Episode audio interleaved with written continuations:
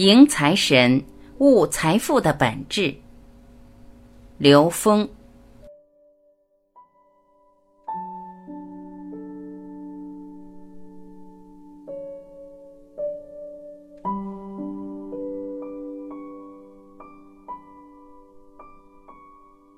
一，财富的本质。财富是能量的一种现实投影。首先，在现实世界里面，我们所面对的所有事物，它的背后核心构成实际都是能量。在宇宙里面，能量的相互作用使我们在现实生活中产生不同的能量组合。这种不同的能量组合呈现给我们的是现实，它经过了无数次的相互叠加作用，才呈现在我们周围。财富实际是宇宙能量在现实中投影的一种形式，它不仅仅是一个物化了的能量，它也有它的意识属性。它的意识属性在这里面对人具有很强的作用。从某种意义上说，它是能量的转化形式，从最早的以物换物的能量交换形式，上升到一种抽象的货币交换形式。对于某些人来说，财富变成数字，变成虚拟的东西，它实际就是一种能量的聚合。像做股票的时候，股票就是一个数字的游戏，高高低低，但那个所包含的能量状态却给人很大的影响。其实它也是一种虚拟的能量状态，它背后所承载的能量却很不一样。所以，财富是宇宙能量的一种现实投影。二。财富是为完成人生使命而集合的能量。我们为什么能够看到周边的世界？为什么能感受到周边世界的存在？实际是因为我们感受到无数个能量平衡的一种集合。也就是说，在宇宙中不同的能量作用到相对平衡状态的时候，它才能在现实的三维空间体现出来，并进入我们三维的感知系统。当我们的意识能量和物质能量是在一个和谐而平衡的自然状态的时候，我们的内在能量系统跟外在的能量系统是相呼应的。但是我们人在过分强调物质能量的时候，往往这个平衡会被打破。所以走向平衡就是我们人生的一个使命，也就是走向圆满。财富实际是帮我们平衡意识能量和物质能量的。只有当他用到这个地方的时候，财富才有它的积极意义。所以，财富承担的是对自然的一种责任。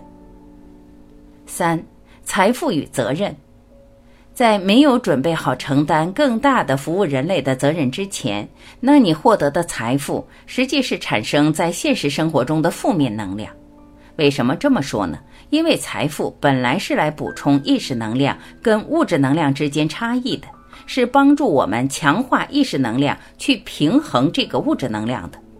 但如果你把它过度的转化为一种物质能量状态的时候，那实际这种不平衡状态加剧了。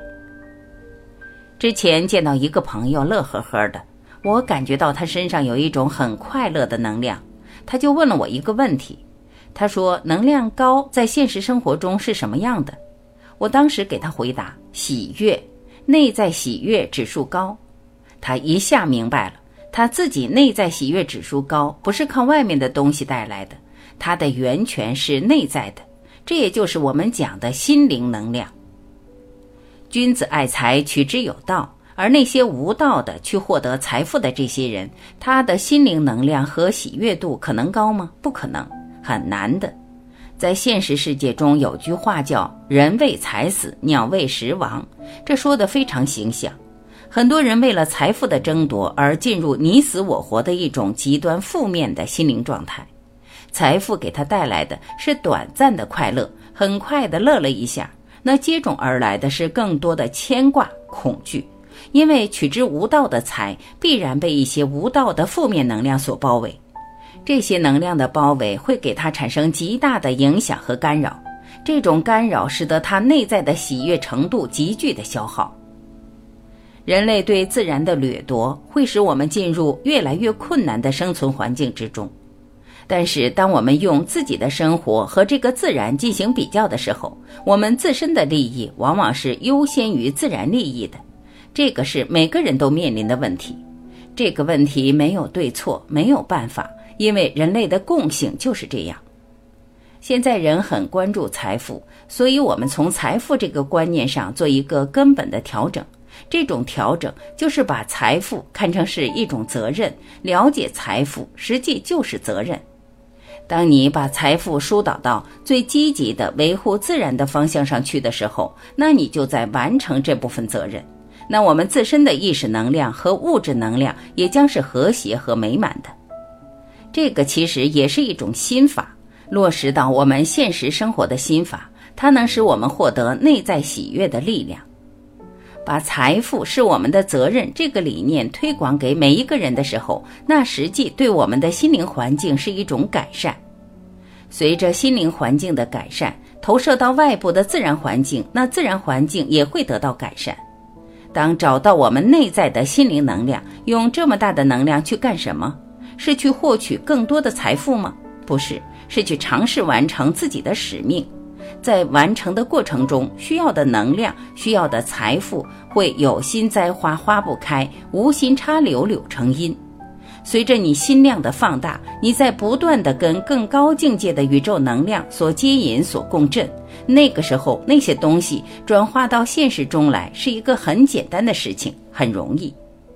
所以，从这个意义上说，我们知道财富是责任这个概念上，对我们的心灵。对我们聚集心灵能量是会有帮助的，我们会超越对财富的依赖，而把我们的心灵从中解放出来。很多人把自己沦为财富的奴隶的时候，他的心灵能量是被有限的财富所局限了。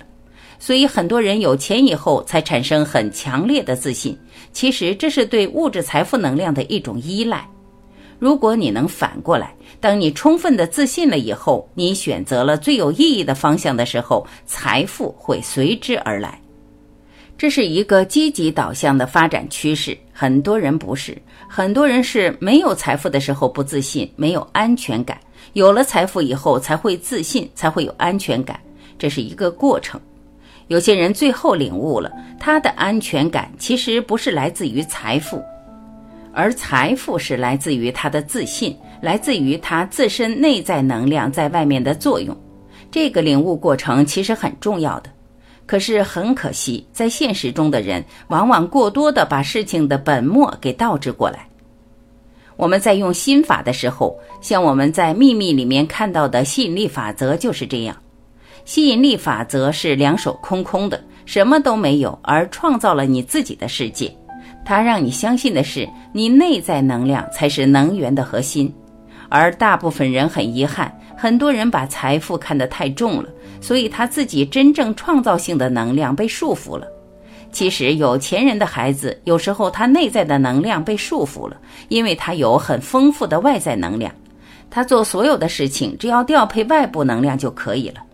而穷人的孩子，如果在他的生存过程中不断的去创造认知改变，从中获得这种强大的自信的时候，他们最后恰好是能够有可能驾驭财富的人。所以从这个意义上说，我们知道内在的能量才是我们的核心，而外部的财富它是一种形式，是能量的投射，是责任。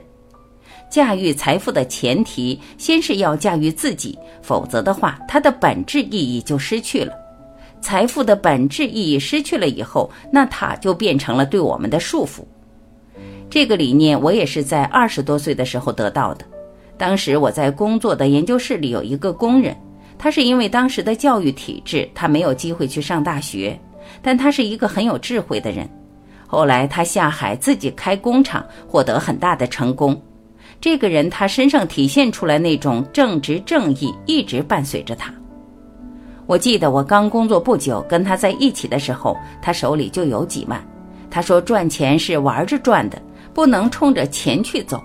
所以他说赚钱是有心栽花花不开，无心插柳柳成荫。你冲他去的时候，他不会来；你就干你喜欢的事情，他自然而然来。他当时是一个工人，那时我是大学生。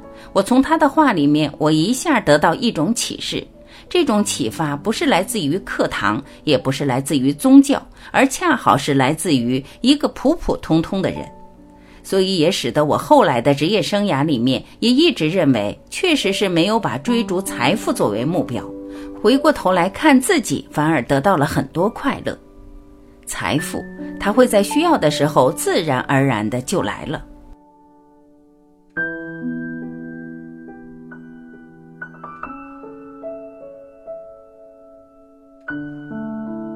感谢聆听，我是晚琪，我们明天再会。